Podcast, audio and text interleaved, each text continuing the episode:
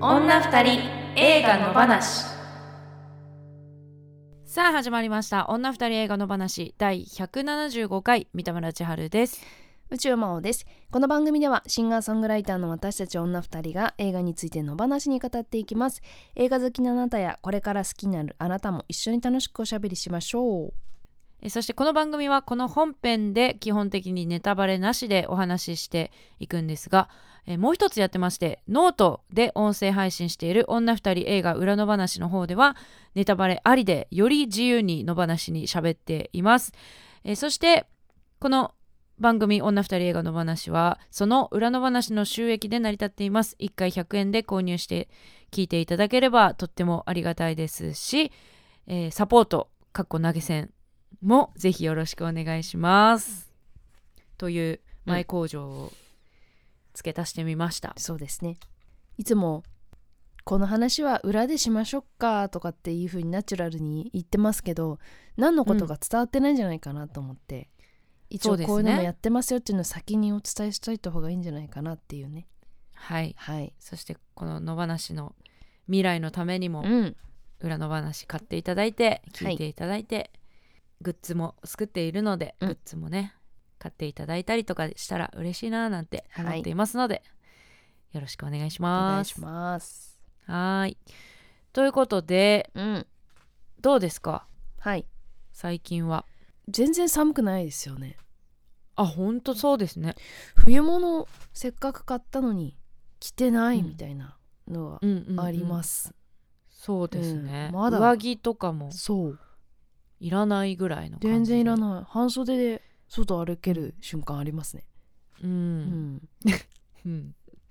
いや先週も多分同じ話してるしてるなと思ってうん、記憶あります全然、あるあるうんある、あの上着いらないんだよねとうかん 言ったと思う、そうですね、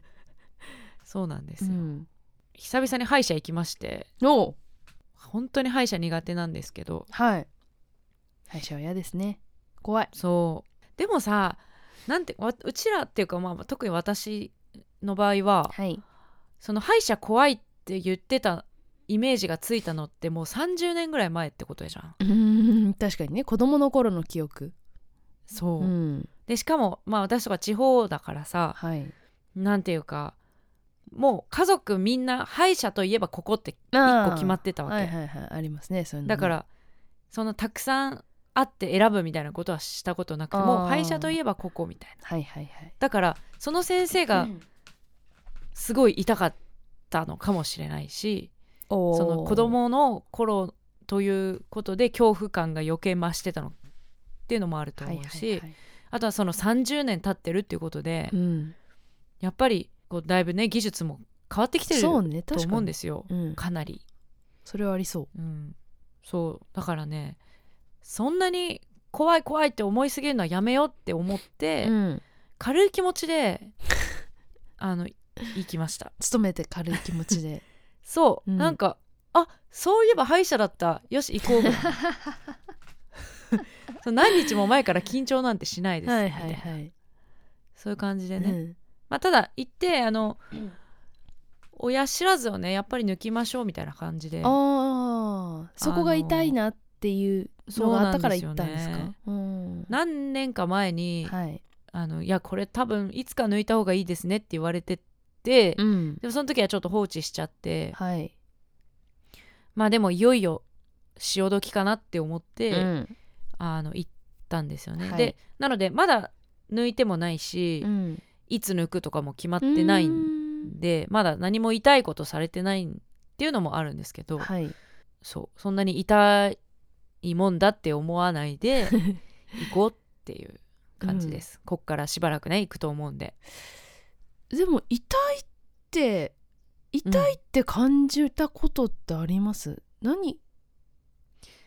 あるんじゃないかな何が痛いんだろやっぱまあ虫歯になっててうあー虫歯はまあ確かに虫歯の状態は痛いですねとか親知らずがそう出てきたっていうその症状は痛いですね。ううんんなんかその例えば虫歯をこう、うん削ったりするじゃんはい、そのその時が痛いんじゃないでも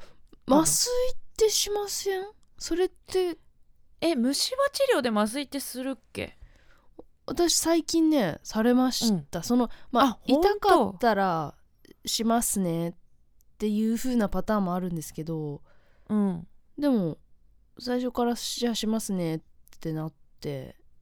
えしー、ましたね、あーやっぱ今は違ってのか最近はそうなんすかね、うん、そうだから歯医者で私がだからここ最近の歯医者の記憶で言うとうん、痛いっていうよりかはだからそのは歯歯を工事されてるっていうかデデデデうんうデんガリガリガリみたいはいはいはいなはいそういう感触とか音だは聞こえるじゃないですか、うんでそれが怖いっていう感じですねあーあーあーなんかあそうなうんんいだ、痛さうんは、まあ、最初の麻酔のチクがあってあとはそのその後数時間物が食べづらいとかうんそういうのはあるけどそういう不便さみたいな感触はあるんですけどうーんそうだから痛くないっすよ多分そうなんだよねいや本当にだから先入観になっちゃってんそうだよかもねね、うん、だから昔は絶対そんなし麻酔とか知ってないと思うんだよねそうなんだ麻酔あー虫歯治療ぐらいだったそらっか,、うん、だかまらあ、そんな記憶ない子供だもしん、ね歯医者イコールもう痛くてしょうがないものでもそれれは自分が歯磨きをおろそかにしたから うんしょうがない罰みたいなはい気持ちだった、あまあ確かにそういうものと向き合わなきゃいけない日頃の怠慢うとん向き合う,、そうそうそうそう瞬間ですよねそううん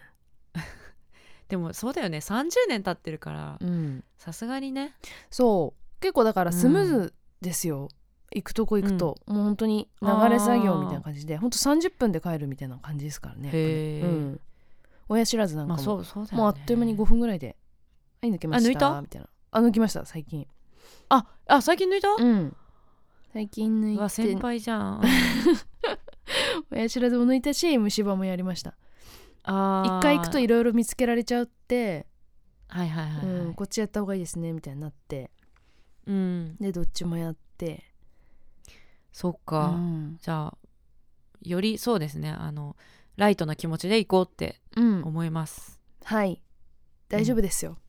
怖がる大丈こ夫とではすないはいオッケー勇気が出た もういい大人なんだけど本当ですよ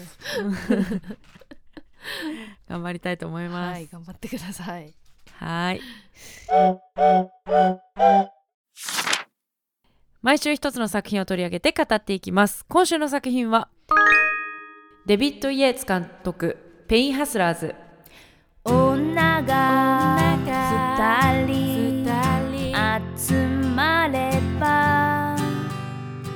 映画の話で日が暮れるダラダラズルズルゆるゆると今日も平和な木曜日今日も平和な木曜日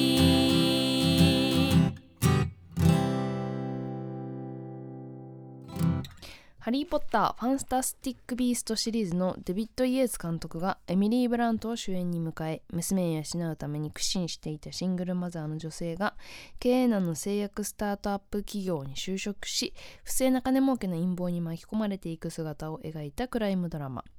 労働者階級でシングルマザーのライザ・ドレイクは職を失い生活に困窮していたそんな時製薬販売員のピート・ブレナーとの偶然の出会いをきっかけに職を得ることができ家計も上向きに転じていくしかし同時に危険で不正な金儲けの陰謀に巻き込まれ倫理的に疑わしい道へと足を踏み入れていってしまう次第に正気を失っていく上司や娘の持病の悪化に苦悩するライザは会社が世間に及ぼしている悪影響を実感していくうちに自身の選択が正しかったのか考え直すようになるが点々点ブラントが主人公ライザ・ドレイクに扮し、ピート・ブレナーをクリス・エヴァンス、上司をアンディ・ガルシア、娘をクロエ・コールマンがそれぞれ演じる。その他の共演にキャサリン・オハラ、ジェイ・デュプラス、ブライアン・ダーシー・ジェームスら、ネットフリックスで2023年10月27日から配信、2027年制作アメリカ、はいネットフリックうスん。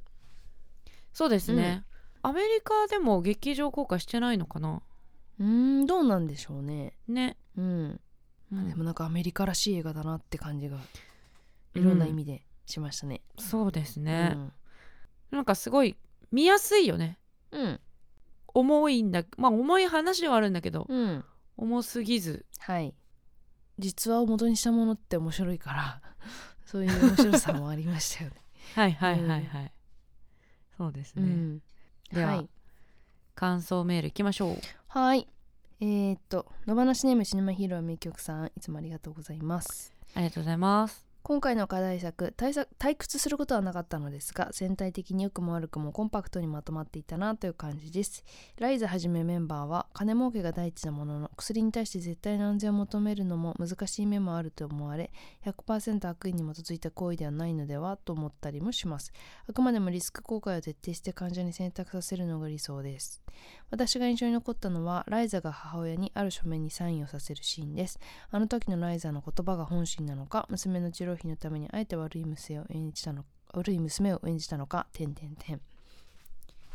うんはい、ありがとうございます。なんだろう、なんかコンパクトに感じるって、ネットフリックスで見るからなのかな。ねねそうなんか私も今回まあ本当はダメなんだけど割とうん細切れに見て、はいはい。時間があまままとまって取れなくてね、うん、そういうことが可なので能ですからね、やっぱね。そう、うんなので、まあ、テレビで見た時もあれば、うん。携帯で移動中に見ちゃった時もあれば、うんうん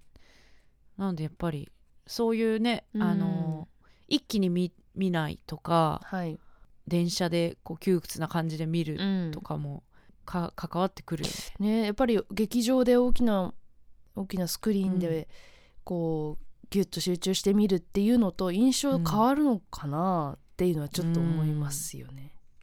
そううね、んまあその出てく るっていうかシチュエーションもねかなりこう限られた映画だっていうのもあるとは思うけどね、はい、うん、うん、あのこの番組であれエアーってこの番組でやりましたよねあやったけナイキのど私見てないですね。あそうかそうかそうか、うんうん私一人でやったのか、はい、まあ、なんか似てましたねああなるほどああいうね。企業のあれも話っていうことだったりとかううん、ん実はうんうんそうですよね。で、うん、あれも劇場と同時に配信もああやっていやた系じゃなかったでしたっけ劇場やってたのかな劇場ってでないもやってたんじゃなかったですかあそうかやってたのか、でも私も配信私は配信で見ましたねそうですよねうんはいはいありがとうございますありがとうございます女二人映画の話女二人の推しポイントこの映画の推しポイントをお互いにプレゼンしようというコーナーです今日は私からいきますはい三田村千春的推しポイントその1エミリー・ブラントのファッションショーみたいな側面がありますこのエミリー・ブラントさんなんかで見たことある絶対と思ったらあれの人だったんだねクワイエット・プレイスのそうそうそうそうんうねいや綺麗な人でうす、んそのエミリー・ブラント主人公ライザが、まあ、最初ねシングルマザーでお金も全然なくてうんあのあんまりこう器用にやれるタイプではなくはい仕事も転々としたりしながらね子供を育てているので、うんこうかなりお金にきが苦しかったと。でそっからまあ製薬会社に潜り込みうんまあ、営業マンとしてものすごいこう駆け上がり方をうんしていくので、うんまあ、最初は本当にジャージみたいな服をうん着てる、えー彼女がだんだんとこう豪華な服を着るようになって、うんそのいろんな衣装を着着るしいろんな髪型をするしうんなんかすごいあ次はどんな服で現れるんだろうというのがうんだんだん楽しみになってって。うんそこも見どころだなと思いましたね。うんうんそうですね似たような感じなんで言っていいですかはい。はい宇宙盲的推しポイントその1どんどん階段を駆け上っていく感じが表現されていて気持ちいいですうん。うん、やっぱそのファッションもそうだし、住んでるところとかね、あそうだ車い家とかもすごかったうん、車も、そうだから本当にアメリカンドリームを実現していくうん過程みたいなものを割とはっきり描いていくっていう、うんうん、そこにやっぱ爽快感はありますよねめちゃめちゃ。そうですね、うん最初ねモーテルで日暮らししてて、うんうんうんねすっごい夜中にうるさいのねはいそうなんクですラブみたいな音がしてそう環境的にやっぱり全う然ん良くなくて、娘のためにね、その静かなうん環境を手に入れなきゃいけなくて、うん娘の病気があるからっていうことで、もうここにもずっといられないっていうことで本当にうんんんそういうこともあって死も死に物狂いで働き始めるっていう、そうね、うんところでまあでも私の印象としてはうん、どっちかっていうとこの人すごく器用な人だだと思っていてこあーの映画から受けた印象としては。なんだけどやっぱりうん、あのお母さんの影響だったりとか、まあ、アメリカって国の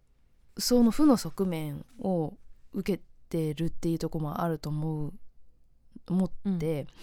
だからその実力があっても環境が伴ってないことでその機会を,、をちゃんと受け取れてこなかったっていうその高校を中退したりだとか、あとは麻薬の売人をやっあっていたーとこれもネタバレかなちょっとあれかもしれないけど、まあ、そういううんいろんな経歴があって、ああんまり人にこう胸張れるような経歴じゃないのは確かなんだけど、やっぱそういうのって常にお金がないからそういうことに手を出してきたんだろうし、うんっていうのででやっぱその早くに子供を産んでとかっていう状況はその母親の影響だったりとか、うんまあ、そういうものもあってっていうのがあってだから本来彼女が持ってたポテンシャルっていうのを発揮する場がここまでこれまでなかったあーんだけどその製薬会社にこうちょっとしたきっかけで入ったことでどんどんそれがこう開花されていって彼女が、常にいつも心にの中でつぶやいていた「私は絶対諦めない」みたいな「夢は諦めない」うんこんな人生で終わるわけにはいかにはいかない」みたいな気持ちうをんうんこう実現させていくためにすごいいい場所に彼女がハマってしまったっていうか、うんうん、彼女がその最悪な人生から抜け出す唯一の方法だったというかなんかそういうような場所にたどり着いてそこからめちゃめちゃ駆け上がっていくみたいなところはすごく見ていて気持ちがいいなっていうそ部うだ分、ねうんに感じましたね。なんかそりゃそんだけのうん、駆け上がり方したら、何いろいろ麻痺するよなって思うよね。そうですね人として大事な部分というかね。うんうん、確かにね。うんいやなんかあのそう不器用って思ったのは多分あのストリップうん、のところではい、全然こうやりたくないみたいな感うじんだったのを見て思ったのかな私は。そうですねあの仕事は決定的に向いていなさそうでしたよね,ん、ね、 そうだね。うん、うんだからやっぱり割と頭を使ってうんやる仕事の方が彼女は向いてそいて、うだねっていう片鱗はそのストリップバーの部分でも見えてたわけですけど、うんうん最初のうんあのピートとのうん会話の中でね、会話の中うで。うんんうんうんでその賢さはすごくもともとあるんだけどそれを活かせる場所がなくて、ううんん、どちらかっていうとあんまりいい方向に使ってこなかったというかその賢さを。うんううんん、そでうねどれも長続きしていないっていうところなのかなっていう、ううんなんかその辺もだからすごくアメリカっていう国のなんていうんですかね本当に実力主義っていうか、ううんん、その非常に闇の部分っていうか負の側面が垣間見えるうんなという,、そうねんのは思いましたね。でも日本もそうだよね、うんてかまあ、どこもそうな気もする、そうですねねやっぱりその貧困のうん連鎖、はいまあうんでもアメリカはやっぱりうんその環境とかね、生まれた場所とかそういうもので結構大きく変わってきちゃうっていうのはまあもちろんどの国もあるけど、アメリカは特にそういうのが強いと思うんで、うんあとは上がってきたけりゃ実力で勝負しろっていう感じもやっぱ特に強いと思うんで、なんかその辺を強くなんかこう見見見れる、そううね、ん、なんかこうアメリカという国の強さでもあり脆さでもある部分、ううんんだなって思いました。じゃあ2つ目いきます、三田村千春的推しポイントその2大人の社会の闇を垣間見た気分になります、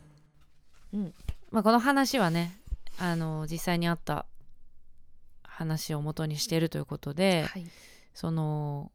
えっ、とがん患者に対する鎮痛薬はい、を製薬会社が売ろうということで、まあ、全然こう知名度も、えーシェアも全然ないところから、うんまあ、1人ずつお医者さんをに営業をかけて、えー処方箋を書いてもらいうん自分、その自分の会社の薬を使ってもらうようにしていくっていうお話なんですけど、うんもうそのやり方その医者に、まあ、賄賂をめちゃくちゃ払ったりとか、うんいろんな色仕掛けもするしうんあらゆる手を使ってあの処方箋をととにかく書かせるっていうそのやり方がもう本当にどんどんどんどんエスカレートしていってうんでその回っているお金が雪だるま式に大きくなっていくのでややることもより汚くっていうか、よりこうぐ違違法性のあるようなうんことにどんどんどんどんこう加速していく、まあ、さっきのその階段を駆け上がっていく主人公っていうののこう反比例でうんどんどんどんどんこう闇を見ていくような感じが、まあ普段絶対こう見れないところをリアリティがどれくらいあるのかはちょっと分かんないけど、うんあのあこういう世界なのか社会というの はそんな気持ちにうんなります。でなんかあのー私大学時代にはい料亭の中井さんのバイトしてたことがあってはい結構そこって接待に使われたりとか、はいはいまあ、政治家の方も来たりとかうんお相撲さんが来たりとへか、ーまあ、結構そういう大人の世界だったんですね。でやっぱりあの製薬会社のうんああ方も結構はいはいいらっっしゃって、うんうんうん、お医者さんだとか、まあ、製薬会社あこのこれ、会社のね予約の名前でも分かるんですけどあこれ接待だなっていうのとか、多かったので、うんなんかやっぱり製薬会社ってなんかやっぱりそういうイメージがどうしてもうんあるんですよね。そうですねうん、で割と派手に飲むみたいうんなうんイメージもあって、だからまあねその手法とかあの程度っていうのは違う違うと思いますけどやっぱり大なり小なりというか、うんうんあの日本もそういう側面はまあもちろん製薬会社だけじゃなくていろんな企業がうんいろんな業種がそういう部分ってあると思うんだけどうんなんかよりそういうねなんかやっぱり命に関わるところにあるから、うんなんかよりシビアなうんより危険な匂いがするなというふうに思いましてなんかそういうのをこう垣間見るあこういう方法で薬って売るんだみたいうな、んうんうんうんこととかねうん知れました。うんまあでも医療現場のそういう、まあ、製薬会社薬もそうだし、うん医療機器とかもそうですけそど、うだね本当にだから先生とのコネクションというか、その医者とのコネクションをどう作っていくかみたいなことが大事っていうのはね、うんまあ、よく聞く話ではありますけど、うんうん、やっぱそのいかにその医師たちに気に入ってもらうかっていううんところでじゃあ実際に患者さんのためにどれぐらい必要なものなのかっていうところをうんの線引きというかそういうのはじゃあうん誰がするのっていうのはすごい難しいところですよそうだよねね。うんなんかやっぱり患者さんが、うんはおお医者さんを信じるしかないもんうね、ん、そうですねそうなんです専門知識が、そうそう、うんやっぱ持ってる人がいい少ない世界のことだから知ってる人にしかわからない世界っていうのは怖いですよね、私たちは怖いよねだから本当に切実にそこに行くわけだから行く時はうん娯楽のお品を買いに行くんじゃなくて本当に自そう分だのよね命を助けてもらうために行く場所ですもんね。うんうんだからそこでお医者さんが「いやこの薬が一番いい」って言ったらもういい、うんいいと思うしかないし、ね、そうですねうんうんちょっと関係ないですけど私はいもはいなんか近、前住んでたとこの近所によく行く内科医の先生がいたんですけどうんなんかその人は薬剤師出身かなんかねなんか薬マニアっぽくてそれはそれでちょっと面白かったんで すよね。うんなんはか薬の話よくしてんなと思ってい、うんなんかこう薬の専門家の話聞くのはこれとこれはこういう効果があってこうなのでこういう感じで出しますうんうんうみんたいな話をへー今度はこっちで試してみましょうみたいなのとかを聞くのはすごい面白かったけどでもやっぱそれって自分の体を使って実験してるってことだから実験っていうか。んね、自分に何の薬が合うのかっていうのはうんうんうんそうだね自分の体を持って実感していくしかないので、ううんんまあ、それはやっぱり本当にへー何か危険なものと隣り合わせな行為ではあるんですよね、やっぱその何かを口から入れうんうんうんて体に入れるというのは、そうだよねうんでも、うんそこに関しての知識は我々は全くないので、ううんん本当に隠された世界になっていくのはどうしたらいいんだろうっていうのはね、難しい権力がもうそこにしかないからそうなんですよね決める人たちがねそこにしかいないから、そうそうそうそうんねいろんなうん闇があるんだろうな見えてないだけでみたいなそうですねだから一応まあ映画の中でも、うんこれを超えたらいけないだろうみたいなラインがこうちょこちょこ出てきて、これはねだからなんかその訴訟国家っぽいけどなんかその訴えられてリス訴えられるリスクと売り上げの、ん売り上げる率とどっちがうんプラスかみたいなそうだよねねもうもはやもう違法って分かっ罰てても金覚悟でそうそうそうそう、うんうんどこまで行くかもみうた言いな、うん、そうこれぐらいだからだったらうん今売っといた方がねえ儲けがっていうねうんああすごい世界だなすごい世界ですよねうんうんうねんえあそのセールスする人がねはい、ほぼほぼ女性っていうのもうんなんかやっぱりねねお医者さんはまあ男性が多いうん、だろうから、そうそこもここにねこうね綺麗な女性を当てていくっていう、うんまあもちろんいろんなとこで見る構図ではあるけれども、あうんあああってなるしねまですた。ねちょっとそういううのも、んなんかね胸くそ悪さはあり,、うありつつもじゃあちょっと別,、はい別角度からいきたいと思いますはい、はい宇宙魔王的推しポイントその2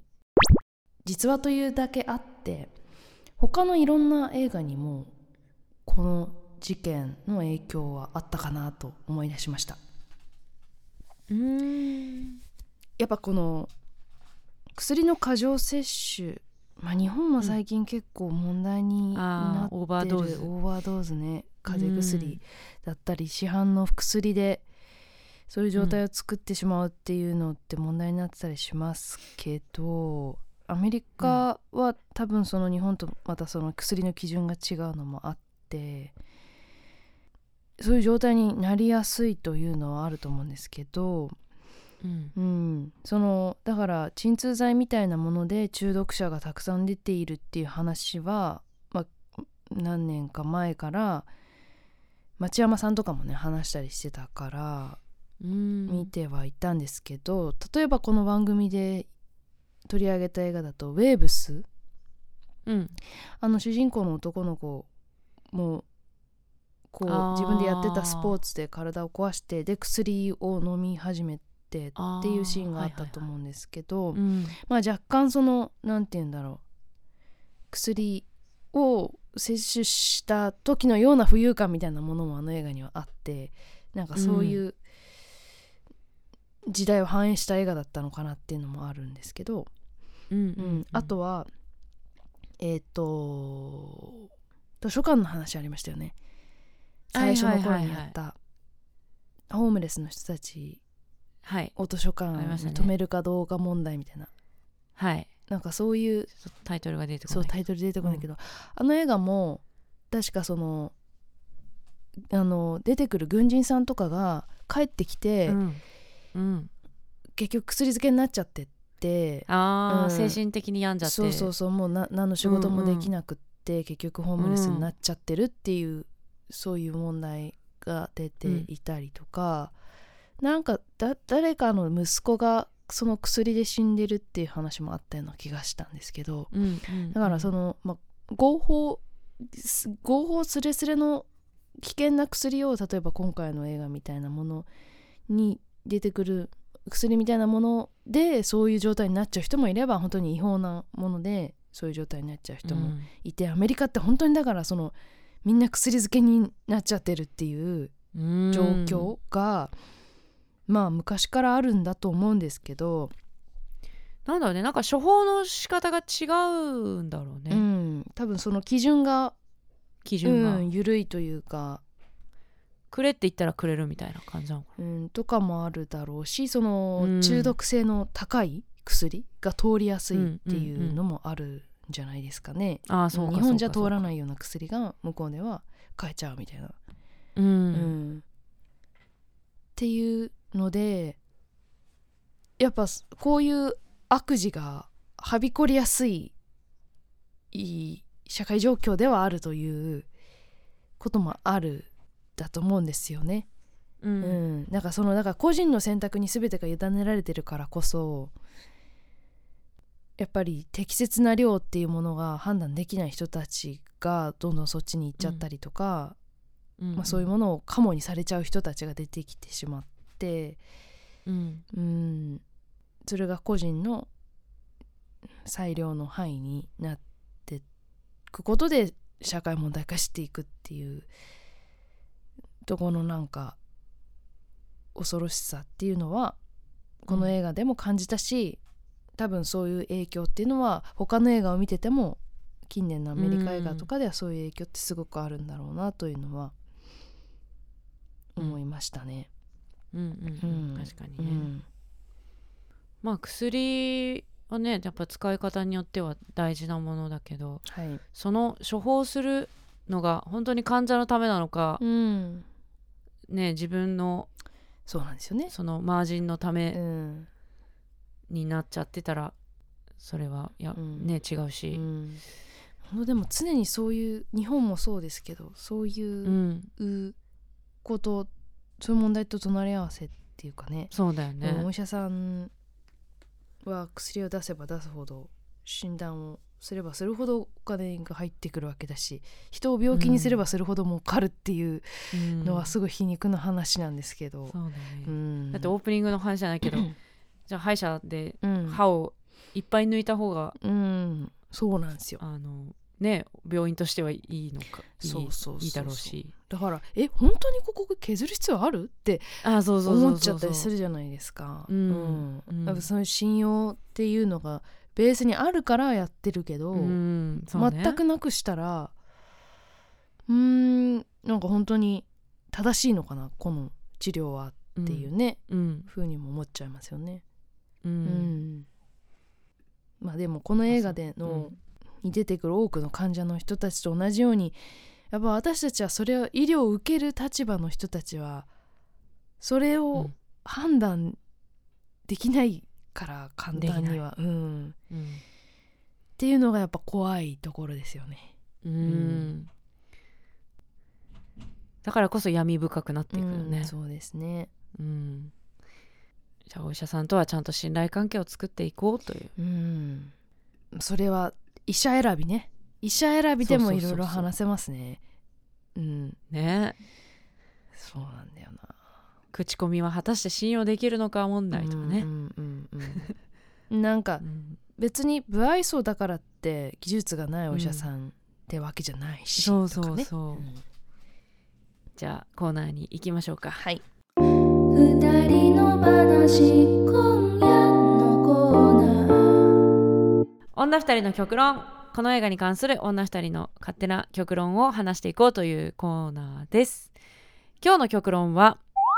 自分が主人公のライザだったら製薬会社の暴走に対してどう行動しますかということですうが、んいやなんか映画見ててうん、なんだろうなんかやっぱりいライザがわ悪人だとは思えなかったんですよねでメールに書いてくださってた人もいるけど、でも別に清廉潔白正義感めちゃめちゃ強いみたいな人でもないんですよだから普通の人なんですよねうん普通に生きてて普通に子供を守りたくてっていう状況を考えるとうん自分も一緒だなっていうふうに思ってうんうんでその倫理的なラインこれ以上はダメだろうとか、これ以上は許せないだろうとかこれ以上やったら捕まるだろうとかってなんかそういうラインってうーん常に自分もいろんなことに対して考えてるけどうんこれってどうなのかな人としてとかうんでもこれぐらいみんなやるよねとかはいはいはいこれぐらいは大丈夫っしょとかこれぐらいは許せるっしょみたいなことを常に考えながら生きてると思うんですよみんな。そうだね、うん、だからそれっていやめっちゃ難しいなってこれ見ててこの映画見てて、うーんし特に仕事なんかしてたらねやっぱ会社の利益のためにどこまでやるべきかっうんていうことの判断っていうのを、うんうんうんでも私ライザは、うん結構あのなんていうかすごいと思うあのいいめっちゃなんていうか善人の方だと思う私はあーなかなかできないと思あーう最終的にねそうだって医者にブレーキもかけてるし、うんうんうん最終的のな行動もそうだし、うんその何セミナー、うんうんうんセミナーって何パーティーみたいなの開いてうんってことだからがそのせ、うん、接待を超えてその賄賂的なことにつあーながっているっていう風な、イベントうがん、ことにまあもまあね見えるという、うん習慣として、か慣習としてうんうん業界にあるんだうろうね、んそうなんかそれももうやめようみたいな、うん風に言ってたりとかうんうんねうんうんしてたりとかするうしんなかなか勇敢な人だなうんと思うがうんある意味一貫性がちょっとないなとも思ったけどうねんそのキャラクターとしてうんほううんえなんかあのそうまあそうね人はでもそういう曖昧なもんじゃそうなんだけうんだから別になんていうかそうだから仕事だと思えばやれるだろう、でもいざそこに人がいるってことに気づいた時にうわなんか自分やばいことしてるかもっていう気持ちにどうんなったりとか、でもこれ仕事だからって思わなきゃいけなかったりとか、うんいや娘のために金がいるんだよってうん娘のために何何でもしなきゃって気持ちにもなるだろうし。うんなんかいろんな人格にブレブレになっていそうくねというのはなんか彼女の状況ならすごくよくわかるようなまあ気がそうするんですよね。かううんん善人でいたいというか自分自身の正義感っていうのもあるけどそれを捨てるべきなのかみたいなねのとかね。そうだから自分だったらうんどうするかなそうだからどの段階で引き返せるかなって言った彼女はうんねその自分の知っている人が亡くなったりした時にうわ、んわーってなるけどそうだねそれを、まあやっぱそこは大きい、うん、通り過ぎてもいやしょうがないからこれはって思って続き進み進み続けることもあるだろうしうんもっと手前で気づく、だってあんなに病院何回も行ってればその患者さんたちの量とかにが増えていくことに気づけばあこれ中毒だなって気づく瞬間もあっただろうにうーん見て見ぬふりをしていたのか全く気づいていなかったのか手前で気づくこともできたはずなんだけどっていう、うんうん、まあそうだな、うんまあでも私もやっぱりうん、誰かを自分のせいで誰かの命を奪ってしまったんだって思うとそれを知るうん、目の当たりにするタイミングっていうのはやっぱり立ち止まると思うなうんさすがにさすがにね本当はでもだからやっぱりそこまで行ったらもう自分としても何か本当に取り返しのつかない気持ちになりますよねそのうんだから本当はその手前でねうんそううね、んとは思うけどその、そこまで気づかない可能性もある、うんなうん、だからそれをこうあの過剰摂取になってるとか中毒になってるっていう状態、そういう患者さんがいっぱい出てきているぞっていう状態はもっと早くに知れる知れたと思うんだようね、ん知ろうと思えば。うだんからその製製薬会社としてその利益をっていうか売ることにばっかりこう力を注いでうんいないでその実際じゃあその薬のフィードバックをこう一生懸命調べたりとか、うん研究したりとかより良くするにはどうしたらいいかとかそういううんことに力を注いでいたら多分そういう情報も入ってきたと思うんうだよね、んうんうんそういうことにこう無頓着だったっていうのがあるんじゃないかな、うんうんそうですねうん実際どういうふうに使われているのかっていううんのがね、でもなんだろうまあそれをやる人って相当熱心な人だと思うんですけど、うん一会社員だとしたら自分の会社の製品が使う人の生活にどのどのような影響を及ぼしているかということについて、うんそういううん部署の人でなければ別に調べないような気がするんですよね。まあね、その、うん販売員だしねそうせ販売員営業してる人は自分の製品を売るっていう仕事だけだから、うんそうそううだんね、って思うとあれ私が売ってるものって大丈夫かなって思うタイミングってあんのかなっていうのはね、うんうんううんん、まあでもなんか自分のことで考えるとやっぱ自分私たちは自分の音楽をハードセルしてるわけじゃないですか押し売りしてるといえば、あハードセルうんハードセルしてるからうんなんかそれがその人にとってどれだけ私の音楽を聴くことであなたの生活がどれだけ向上しますみたいなことは別に言えないわけですよね、でもやっまあぱ、証明できないそう証明できないけど、とりあえず聴いてください買ってくださいライブに来てくださいって言い続けなければいけないっていうなんかそこをちょっと重ねてしまったっていうかうんうんうん、なんかだこそれがどれだけその人にとってプラスになるのかはこっちとしてはちょっとわからない、まあとしそうかです言いようがないというか人によるしね、そうそうそ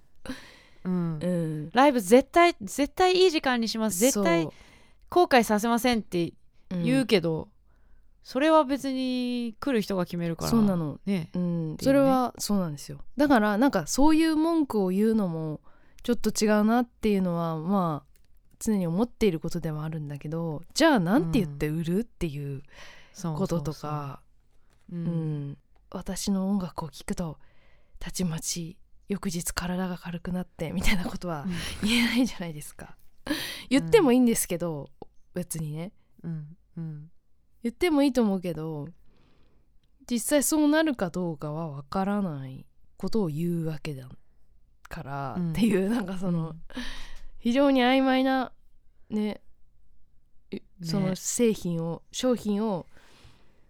そうだね営業していくっていう行為ってまあでも全てがそうだよそうねなの全てだからのそういろんな仕事の会社人がうんそうだと思うけどまあ実際これ売ってるけど私こっち使ってるけどねって心の中では思ってることもああーるじじゃない自社のものじゃなくて自って社ことのねものじゃないもの使ってますけうんうんどでもこういうふうに売りますっていううんこともあるしそれっうてんね本当に心が清い人だったらそれすらも胸が痛むんじゃないかと思ったりしてそうだね本当はこっちいやのそううちうちの製品よりうん、 A 社のあの製品の方がいいこと知っているけど、うちの製品をうん売らなければならないっていう、うんこととかもあるじゃないですかでも生きづらいだろうなその人うん、でも100%自分の会社のものを信じて売ってる人ってどれだけいるかっていうとうんうんちょっと難しいんじゃないですかねっうんて思って、うんだって私大学の時家庭教師のん営業のバイトもしてたけうんど、うん一時期、はいはいはいはもうめちゃくちゃブラックだったもいあん、うん、もうとりあえずーうんともう全員に家勝て庭教師は必要なんだから、こいんだとにかく契約を取ればいいみたい怖なえ契約を取ってこいみたいな怖すぎ取れるまで帰ってくんなって言やわだれてたぐらいねで結も構ブラックだったんですそけどれまさに本当にそういうことですよね、そうそうそう、うんもうでもう自分がやっぱり売るっていうことうん、を、まあ、こっちも歩合だったから、うんもう必死なわけですよそうですよねだからいや不愛っていうのが怖いな信じ込むしかないんですよね、うんそのあもうこれはこの子に家庭教師は絶対に必要 なものでいい、うんいいに違いないってもう思い込んでないとうんできないっていうか、うんうんうんうんうん信憑性をこう持ったトークができないそっうていでうかすよねそうですよねうん、だからある意味もうそこ洗脳されてうるん人が、まあ、いい結果を出すっていうのはあるかもしれない、だからねライザもそうだったんでしょうねきっとねそうだったんだ患と者思うのためになってるって、うんまあ最初は分かってるでもうんちょっとあれって思ってもいやこれは患者のためになるってうん、いう気持ちがないとそこまでいけないそうそうそうそう、うんあんな多分成功しうないんうんうん、と思うんだよね、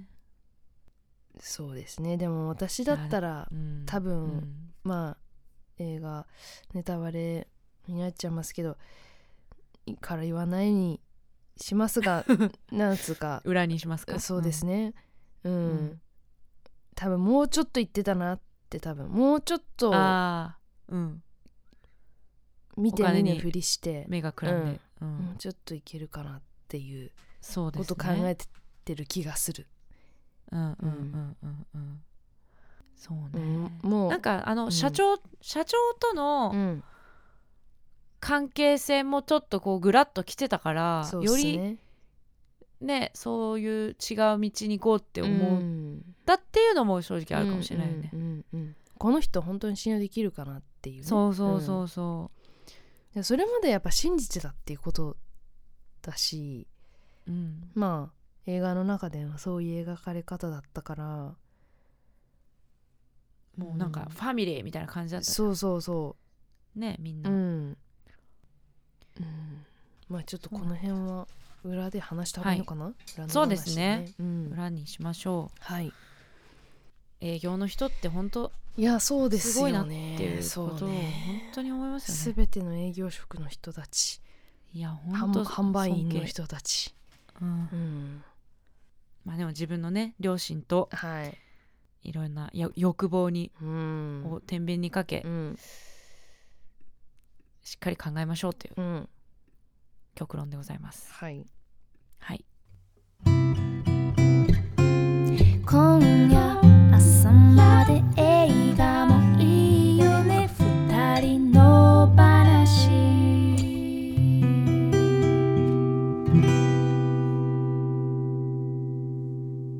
女二人映画の話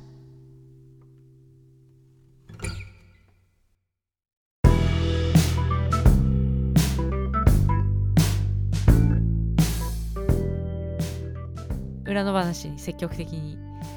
裏の話をこう そうですねあの知ってもらおうというね、キャンペーンをやってますので、うんうん聞いてくだおさい、願いします。はい、はい、楽しい話をしていることでしょう割となんかやっぱりちょっと自由にな,、うんなるんですよね裏ってそうですね聞いてるよ人りこが少ないからっていうううん安心感もあって、そうなんですよ、オープンな場じゃないっていうなんかちょっとうん、自覚があったりするから、より野放しなはい我らのトーク、うんぜひはい聞いてください、はい、ということでじゃあ次回の話いきますね、はい、次回11月16日に扱う作品はロドリゴ・ソロゴイエン監督「理想郷」はいはい、これは先週からねおはなあお知らせしていますが、はい、あのー来週が前編ということで、で再来週11月23日に、あのー後編ということで、はい、この作品2週に分けて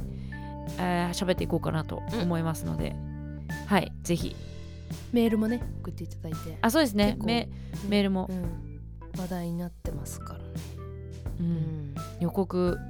見ただけですけど面白そうでそうしたそうはい見ていきましょうはいこの番組ではあなたからの感想やご意見をお待ちしています。この作品を扱ってほしいなどのリクエストも大歓迎ですし、過去回の感想はいつでもお気軽に送ってください。メールを採用させていただいた方には2人の話ステッカーをお送りしますので、住所と本名も忘れずに書いてください。メールアドレスは2人の話 gmail.com です。この番組はポッドキャストと YouTube で聞けますお好きな聞き方でどうぞ YouTube の方はコメントやチャンネル登録グッドボタンをお願いします、えー、Twitter、Instagram やってますのでアカウントフォローお願いしますまた感想やご意見は「ハッシュタグ二人の話」をつけてぜひどしどしつぶやいてくださいそしてこの本編と合わせてさらに喋り足りないことを女二人映画裏の話として喋っていますこちらは女二人映画裏の話のノートにて音声配信中で1つ100円で購入していただくと聞くことができます今週はペインハスラーズネタバレありのさらにの話のトークですぜひ聞いてみてくださいはい。そういえばあの、先週の切り絵の歌はい